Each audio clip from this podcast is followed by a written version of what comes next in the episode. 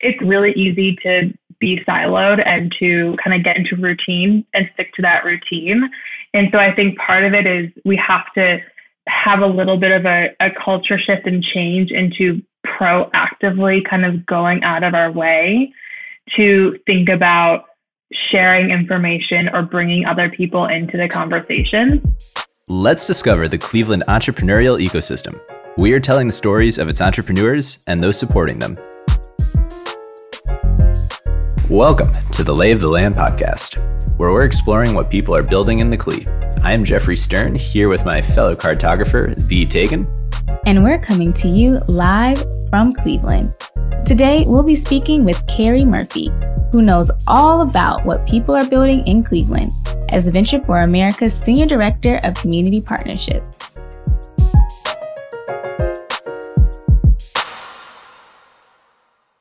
Because you are from Cleveland. How does it feel to work in a city you grew up in? Yeah, it feels good. I mean, I had a great experience growing up in Cleveland. You know, loved the community and friends that I built and the life that I had. When I graduated college, I don't know that I expected to be back in Cleveland or, or to be having the career that I have now, but it's been rewarding to come back to a city after working in New York City for a while where I really feel like I can hopefully have an impact on a city that I love and, and also being able to be in a place where I feel like I can really grow and take care of my family and hopefully create the same, you know, life that I was afforded um, for my daughter. That's amazing. And the boomerang effect seems to be common in Cleveland. What made you come back? There were a couple things that made me come back to be like felt like the city was getting smaller and smaller and smaller. Um, so that was really what started to drive the itch to think about moving back. I don't think it was like one specific trigger, and it wasn't like there was a job opportunity or a huge life moment. you know, eventually we kind of made this decision based off of our lease being up. But it all started when my husband and I were planning our wedding back in 2014, and every time was the date. So, ironically, or not ironically, but my husband and I decided to move back to Cleveland without jobs in Cleveland. Um, and I would come back to Cleveland because we got married in Cleveland. We were living in New York at the time. I just felt like a happier person when I was home. He quit his job and I was able to continue working remotely, but we just took the risk we made the move and fortunately we both were able to find really great jobs fairly shortly after moving. It was easier to be outside and explain you know had more space in a home and could drive a car and didn't regret doing it. Nice. You came back and you really took over the city. And now you are really what i would call a community connector. Can you explain what that is? Sure. So, I, you know, there's absolutely a part of my job that is right now about kind of connecting different people in the community. And I think if I had to describe my view of what a community connector is, you know, it's someone who has a give first mentality and and really I kind of like to take the approach of do and having the mentality to do whatever it might be to help others succeed, even if there might not be a direct benefit for myself.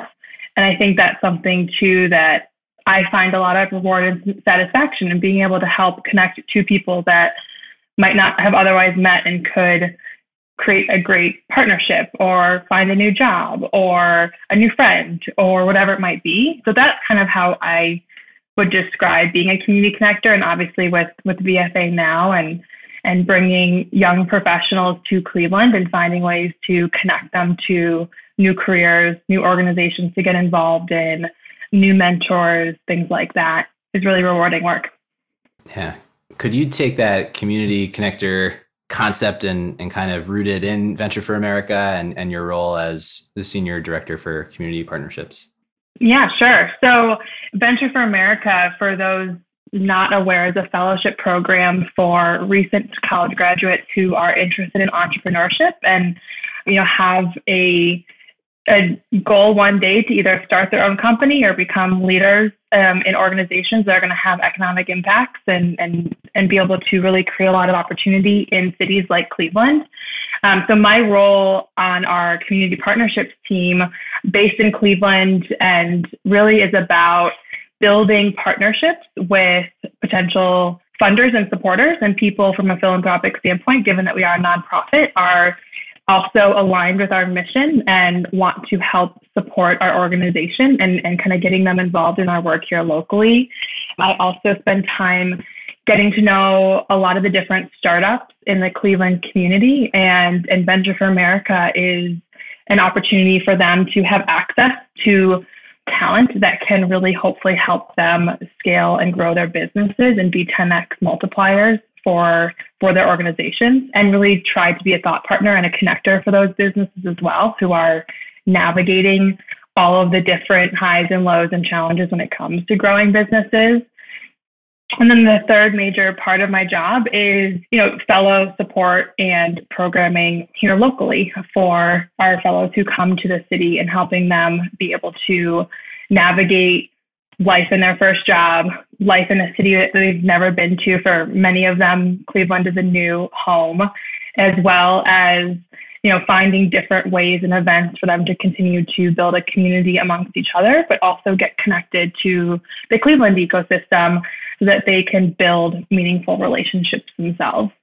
Yeah, and to be a community connector, you have to be connected to the community. And for VFA, how do you find your partners and how do you make those connections? So, you know, I think my prior life to VFA. I was in HR and more specifically spent a lot of time in talent acquisition and recruiting.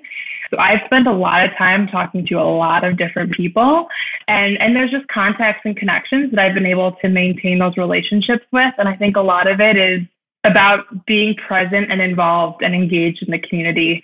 It's obviously really challenging and, and different now with COVID and not being able to have in person events like we used to. But a lot of it's about taking the time to be present and to meet other people and and making myself available for for those conversations.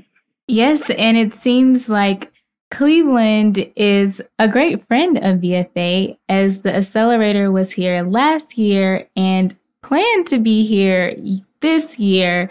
But of course, COVID 19 had different ideas. but why was Cleveland VFA's favorite, as we'll call it? Venture for America does run a four month residential accelerator program for our alumni who have a business concept that they're ready to go full time working on. And so, really, it started as an opportunity to give new founders time and space to start company their building their companies and, and and in that accelerator we help provide stipends to cover the cost of food and housing and things that when you start a new company you don't necessarily you're not generating revenue and you might not have funding and so having a little bit of air cover can really help get your business off the ground and over the years we've built a curriculum in which whatever city the accelerator is based um, we have local subject matter experts and founders and individuals kind of help teach and become mentors as part of the accelerator. And so, in the fifth year of the accelerator's existence, we were looking to bring it to a new city. And we actually, Ohio Third Frontier is a supporter of Cleveland, and they had given us funding to be able to bring the accelerator to the state of Ohio.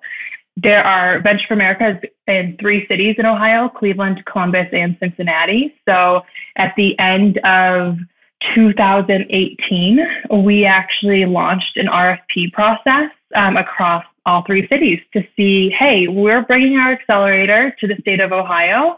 Um, these are the three cities. These are the things that we're looking for and that we need in order to run a success, successful program what's what's the best you got ultimately and through that rfp process we had really really great partners we did a lot of work with start and cle and we had several i think the first meeting we had probably about 25 different people from the ecosystem to kind of talk about what are the things that we could pull together as a community to help make this possible and to to, to show to, to venture for america that we want this and ultimately Cleveland ended up winning the RFP process. So we brought the accelerator to Cleveland in 2019, which was really, really great and exciting. Yes, and a, and an accelerator is a great place to make connections. So, what connections has the VFA accelerator brought for companies that participate? I mean, there are so many different members from the ecosystem who are involved in our accelerator. So we had, you know, we do sessions to meet with different investors and to do mock interviews. And so we've had, you know, Todd Federman from North Coast that joined and Lynn Ann Grease and, and several other investors to help provide some coaching um, there. And and also, you know, we've had during our another example during our demo night, which is at the end of the accelerator program, we actually had one of our accelerator companies who at the time was started and founded in San Antonio, but one of the founders is a Case Western graduate, and one of his professors, Scott Shane, happened to be in the room and watched him. They reconnected, and now Scott Shane is an investor um, in their organization. And Ryan Cleary has and Float Me has now gone through the gBETA Accelerator here in Cleveland in their first cohort. So, you know, there's been a lot of ability for companies going through the accelerator here, being able to get further connected into the Cleveland ecosystem.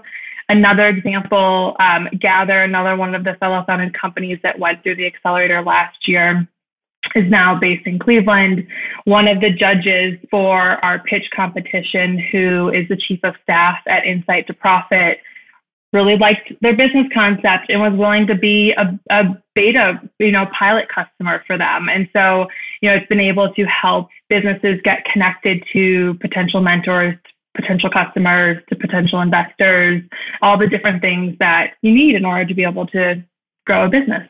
It's crazy that you mentioned Float Me and Gather uh, because the accelerator is for VFA companies across cities, um, but those are both Cleveland companies. So I will say, Float Me was not a Cleveland company until the accelerator. So oh wow, um, I guess the accelerator changes things. it can have that effect. Yeah, I think that can um, really relate to the brain drain, actually. So I guess with uh, I mean, COVID is like the the purple elephant in the in the room at the moment, but the the effect that it's having on at least anecdotally, people, uh, you know, exoduses from larger cities, uh, the rise of remote work, people living at home with their parents. Just for context, you know, Taken and myself are also Venture for America fellows for everyone listening. But one of the ideas that Venture for America originally sought out to address was this idea of the brain drain. And so I would love to hear your perspective just on it as a topic and, and expand upon it. And then you know why was it important to VFA and and how do you think that is coming into play now and how is COVID kind of affecting that? You know, I think there is there was a huge trend in a lot of particularly recent bachelor degree talent as they were, you know, graduating school, going to the coasts and going to a lot of the bigger cities.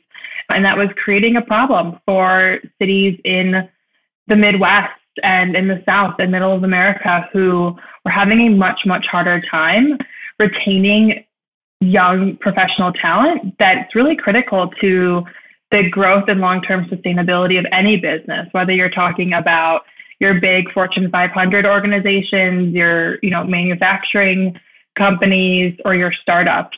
You need to make sure you're continuously building that talent pipeline.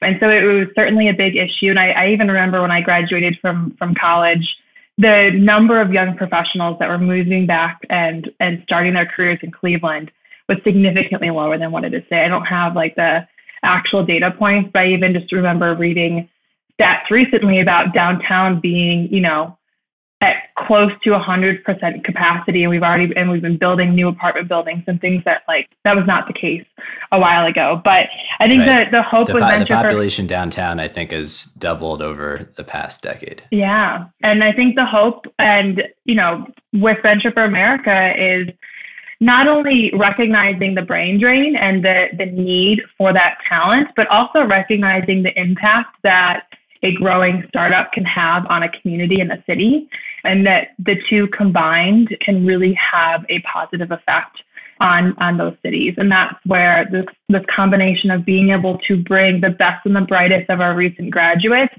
to cities like Cleveland and help them launch careers and have the ability to build businesses and create economic opportunity in our city is, is really important. And that's kind of where it, it stemmed. And as you mentioned, like with COVID and and now there's obviously, and I think this is even happening before COVID, there's more of a the the cost of of living is so significantly high and outrageous in, in some of these larger cities that there is definitely starting to be a trend where where individuals are are thinking twice and considering moving back to the city where they maybe once grew up or in a, in a different place where there's you know some other benefits outside of just the job that they have i think covid is forcing companies to realize that you can actually have your employees be very productive while working remotely, and they don't necessarily have to be in a particular city. So there's certainly a shift that is happening, and it will be very interesting to see what practices that COVID has required companies to do to be more to have more flexibility and how many of those actually stay after the fact. Yeah, there, there's kind of like two sides of the shift, I think. One is from the individual's perspective and one is from the company's perspective. And I'm curious with your you know experience and background in in recruiting how, how do you see the levers that you know people are looking to pull when when they're looking at their career opportunities at this point compensation mission culture and and what are how is that changing and, and you know in the context of, of venture for america how, how do you see people thinking about careers differently maybe than they were before yeah, I think there's definitely a shift. I mean, obviously, I spend a lot of time working with hundreds of young professionals graduating college and trying to think about what's next. And in talking to our fellows as they're interviewing with potential companies, compensation. I mean, I, I think a lot of people are starting to realize this, but compensation is not the number one driver anymore as to what individuals are looking for. It obviously slightly varies, but there's even more so with Gen Z coming into the workforce, mission and purpose behind a company is incredibly important. Our, our younger generations are not going to necessarily put up with a company that's maybe putting, you know, profit over safety or over integrity or impact. I also think that there's another thing that individuals are really focused on is thinking about career trajectory and, and having that growth mindset. Um, whereas maybe over the past couple of generations, particularly, you know, entering the economy when there is an economic turn, turn down, which we are currently kind of in, so slightly different situation as well. But you know, there's at times is also just about being able to collect a paycheck and having the stability and security of a job. Whereas now there's this mindset of like, what's my career and how am I going to continue to grow as a professional and what's that path look like? I think those are things that are really important to individuals. And then the last thing that I'm obviously in light of all the unrest that has been happening, it's becoming even more of an a focus point for the young professionals I work with as they talk to companies to understand like what is the company's commitment to diversity, equity, and inclusion? And is it a mindset that is being applied throughout all aspects of the business or is it more of a lip service and a statement and and nothing more and i think with our younger generation that's going to become something that is going to in some cases, really test leadership to really make that commitment and hold them hold them to the fire. As someone on the job hunt, I mm-hmm. 100% back that up. so on, on the on the flip side of that coin, you know, what what then is it as simple as the companies just you know trying to align with with those levers you see people pulling or what what, what are the companies that are pulling in the best people doing that other companies could learn from and do better? Yeah. You know, I will first off, off say like I'm no expert in this myself. I am still learning every single day. But I think first and foremost, you have to be genuine in your approach and and really want to do what you're saying, but I think there are there are level levers around how you think about building and recruiting your team, making sure that all of your processes you're avoiding implicit bias, you're creating an equitable interview process, you're taking the time and effort to look at talent pools that you wouldn't maybe otherwise look at. You know, there's an interesting, even one example, a lot of companies statistically like referrals are sometimes the best way to bring new people onto your team but there is also now some companies are actually shifting away from referrals because referrals tend to bring more of the same people and so if you really want to diversify your talent and open up to other pools you have to open up the network and the places in which you are trying to attract that talent and that's just on like the talent front. I think there's a lot of things you think about, you know, who are the the vendors that you're partnering with, what's the culture that you're building because it's not just about bringing and and hiring a diverse team, but then actually how do you make that team feel like they are they can bring their full self to the office? And it's an inclusive environment where they can feel comfortable. And so there's a lot of internal practices and culture shifts as well that i think are are going to need to be taken more seriously um, and approached those are just a couple examples there and from the the covid perspective what are some of the things that you think will outlive when life returns to some semblance of normal, whatever that means and whenever that is. What are what are the trends that it's accelerated that you think are here to stay, and what do you think is is more just a short term effect? So I think remote work is here to stay. I think there will still be a return to the office, not to the same extent that it it was before COVID. I, I've talked. I have another friend who has owns a company out in LA, and he's like i never want to have a physical like pay for real estate again like i just i can have my team be wherever they can be productive and like that's so much overhead in my business like i can put that money elsewhere so there are some businesses that are completely changing their mindset but i think i remember before covid talking to people who were like i just want to be able to have like one day where i work from home and have that and it was like such a such a fight to try to get your manager to like let you do that and now, hopefully, companies have been able to set up the infrastructure to allow someone to be able to work successfully remotely. And hopefully, employees have been able to prove and build the trust that they can be just as, if not more productive when they're working remotely. So I think remote work is definitely still here to stay. It will look slightly different, but I don't think that is necessarily going away. But I'm sure a lot of people right now are like, I would do anything to get out of my house. Like, can I please go back into the office? So I don't think that's that's not going away, but there might be some shifts in that.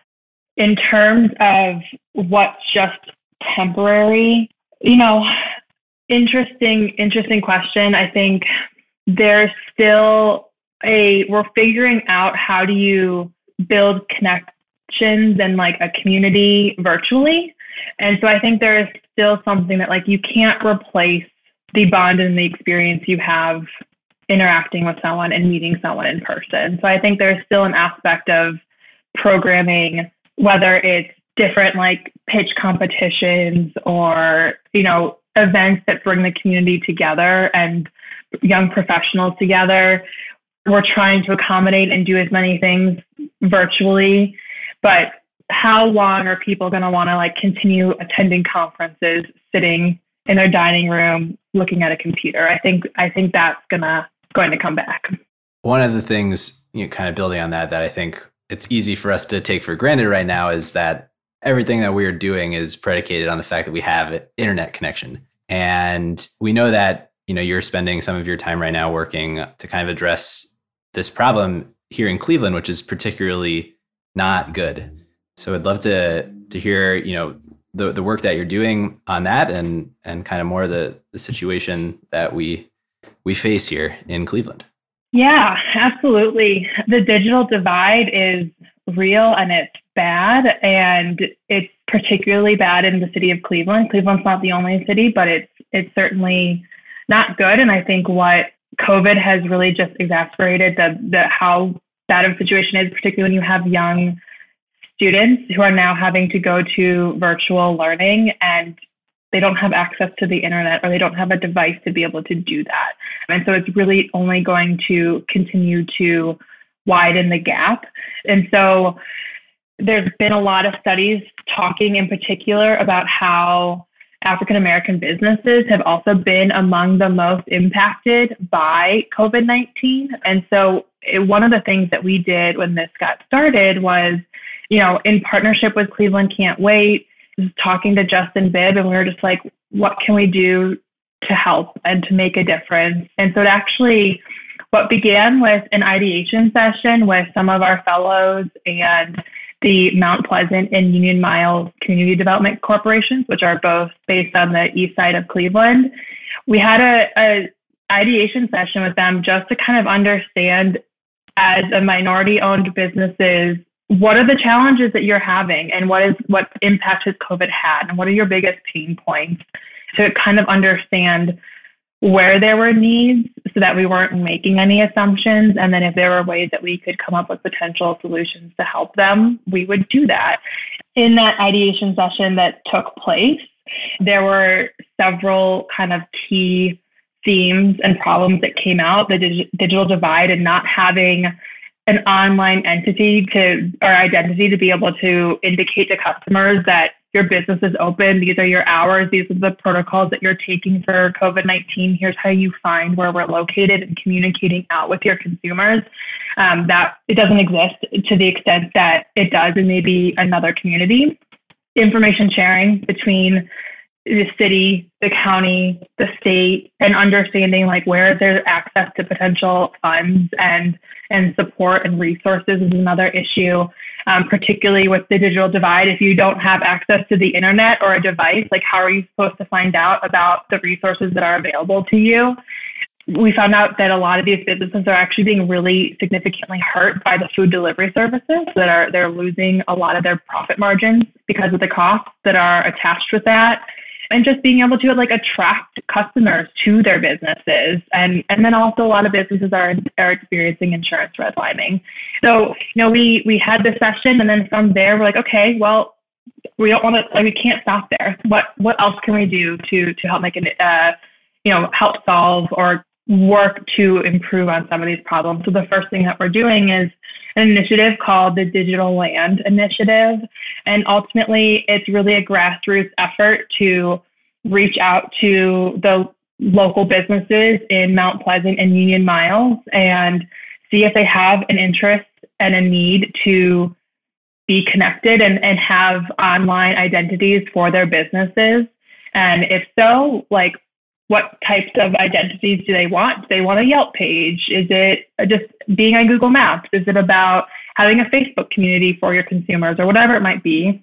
And then from there, we plan to solicit as many volunteers as we can who are willing to donate some of their time to help these businesses create those online entities, as well as provide some training and resources so that they can continue to know how to manage and upkeep those profiles to help them be able to continue to attract more customers and and hopefully grow their businesses. So that's one of the things that that we're doing. I think there's there's so much issues with our schools as well. You know, there, I think there's like over 50,000 households in Cleveland that don't have an in-home connection to the internet. There's a lot of work to be done. Those are some of the things working on in our in our spare time. And it takes a team to really execute on amazing initiatives like that. And you mentioned Cleveland Can't Wait and Justin Bibb. What are partnerships in Cleveland like for VFA, and how do you find those that are supportive of VFA's mission in particular? I'm very much in favor of collaborating as much as possible and trying not to, you know, recreate something if it's already been done or if someone's already doing it well like why like let's let's partner. So i think a lot of another you know partnership that we've done um, and in a relationship that's grown over the particularly this year is with case western's um, Veale institute for entrepreneurship and really trying to figure out how can we you know help our young professionals and students that are in Cleveland understand and learn about the startup ecosystem um, and the different entrepreneurial ju- journeys of diverse entrepreneurs that exist in Cleveland. And so we've been partnering with them to to kind of connect young individuals and really anyone, but connect people to learn more about founders who are doing really great things that maybe aren't always in mainstream media. And a, a lot of like finding those relationships is just again, it's going to an event, running into someone, making that connection and staying in touch with people. And just over time, like the hopefully an opportunity rises where you can, you know, continue to connect. And, and a lot of the the events and programming that we're doing now, again, it's about being collaborative. Like there's nothing that's necessarily exclusive. Like all these things that we're doing, I sent emails to Teach for America, the Cleveland Foundation Fellows, like Engage Cleveland, you know, for anyone that wants to attend the things that we're working on, you know, we want to bring the community together. So you've kind of corralled the Cleveland community in a way that has brought, you know, a lot of these organizations that we talked about today together, starting Cle, Third Frontier, North Coast, Cleveland Can't Wait, a lot more. How do you think that all these organizations who I, I think share an alignment on, you know, the trajectory of Cleveland and Cleveland entrepreneurship uh, that, that we'd like to go, how can we, you know, bring these organizations together and, and do more of that collaboration? You know, I think it's really easy, probably in everyone in your own jobs, within your companies, within your own neighborhoods and your communities. It's like really easy to be siloed and to kind of get into routine and stick to that routine. And so I think part of it is we have to have a little bit of a, a culture shift and change into proactively kind of going out of our way to think about sharing information or bringing other people into the conversations. So I think there's, you know, there has to be an effort. It's not going to happen organically. You know, you have to take the time to continue to do those follow ups or intentionally try to partner and bring in other individuals versus, you know, I could, I could plan an awesome panel discussion with, you know, myself and maybe some fellows and it, would be fine. I don't know how much, how wide our audience would be that we would reach. But if I partnered with another organization who has a great network and a great way to communicate out that panel, and we can hit even more people and get the message heard by even more people, like, why not do that? We just have to make the, the effort to think of others and to not feel like we all have to do it ourselves. And others also have to be receptive and open minded to, to trying to partner and collaborate together all that collaboration has to lead to something great. So, what is Cleveland doing well? You know, I think there is, it's kind of cliche. You talk to everyone, and, and people will say, What's the best thing about Cleveland? And, you know, there are really, really, there's a strong community here. There are people who are very genuine and they want to help and they want to make a difference. They're supportive. So, we, we have the right people. I think We've got some core industries here that are are doing well and have been growing, but I, I think the collaboration we're doing, I'm hoping can be done by more others as well. I think there's an opportunity for us to continue to connect corporates to startups and and to be able to have nonprofits partner together or whatever it might be. I think there's an opportunity for us to do more collaboration to your point to have hopefully an even bigger impact. And on the other side of that, what do you wish Cleveland could do better?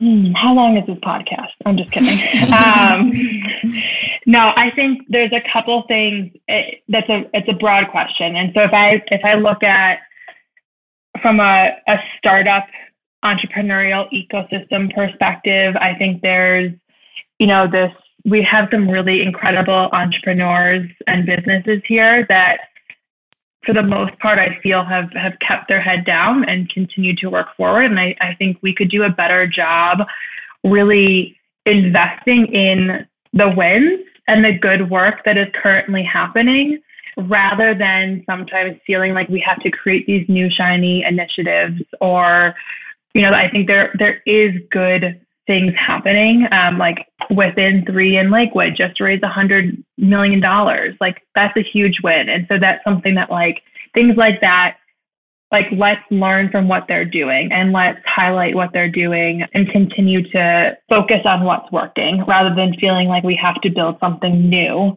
Um, so that's one thing I think from a, also from a just startup perspective, I think we need more risk capital.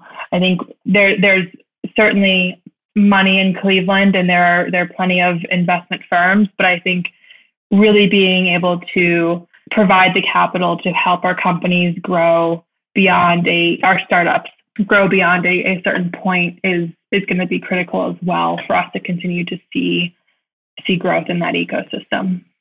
You have a great perspective as the Senior Director of Community Partnerships at VFA as you manage not only Cleveland, but Cincinnati and Columbus as well. So, how does Cleveland stand out amongst the the big C's? yeah, so amongst Columbus, Cincinnati, and Cleveland, you know, I'm still I'm still kind of getting to know the Columbus and Cincinnati ecosystems better. But where I see Cleveland standing out is obviously certainly in, in healthcare and biotech. And, and this is kind of thinking about the startup ecosystem more specifically, certainly more success in the B2B space. I think there's there's angel money in Cleveland. I think Cleveland has a ton of current and prospective entrepreneurs. There are people that are great at generating fantastic ideas and an entrepreneurial and spirit in Cleveland. And so there's a lot of potential, I think, in in the community here. In Columbus, you know, there's a lot of insurance tech. Columbus has seen a ton of growth, particularly with firms like Drive Capital that are really being able to invest a lot of money and bring a lot of startups to Columbus. You're starting to see more unicorns in Columbus that we don't necessarily see as much of here in Cleveland. And interestingly, with Cincinnati, Cincinnati has a ton of accelerators. And so that's something that definitely varies compared to what I see in both Cleveland and Columbus. And I also see a little bit more, might not be the case, but I, I see a little bit more of like corporate innovation and, and corporates that are have innovation teams or are partnering with startups in, in Cincinnati in particular. Yes, Cincinnati does have a lot of boot camps and accelerators. I've been trying to get with that new me boot camp, but you know, maybe they'll hear this. yeah, so I think that we have a great idea of how Cleveland entrepreneurial ecosystem differs from Cincinnati and Columbus. Now, can we really learn our favorite question? Uh, we love to paint a collective collage from our guest of what really resonates with them about Cleveland. So, what is your favorite thing about Cleveland?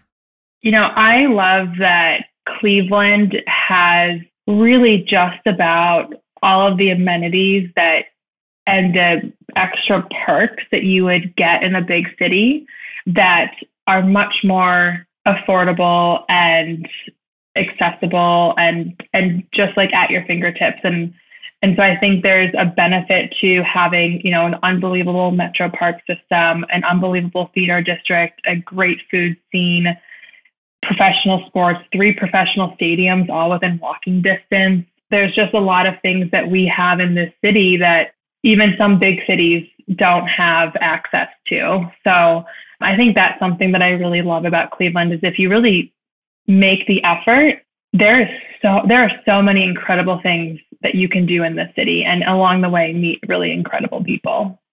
I believe that. I mean, even though half of my time in Cleveland has been post COVID pandemic, I've been having a ball. It is a great place. If anyone listening is interested in following up with you about the Digital Land Initiative, about Venture for America, uh, what's the best way that that they could get in touch? Yeah, I would love to speak with anyone. So please feel free to reach out. LinkedIn is probably the best. You can certainly find me on LinkedIn. Anyone can send me an email directly. It's just my first name, Carrie at ventureforamerica.org. I'm on Twitter, but I don't know if I'll see your DM if you send me something. So I'd say LinkedIn or email are probably the best best bets. Awesome. Well, we really appreciate having you on today and telling us your story and everything you're working on. It's it's very exciting stuff. Yeah, thank you both for having me. Thank you for taking the time to, to put together this podcast and share share everyone's stories with the community. That's all for this week. Thanks for listening. We'd love to hear your thoughts on today's show, so shoot us an email at layoftheland at upside.fm or find us on Twitter at podlayoftheland, at the Tagan, or at Sternjefe, J E F E.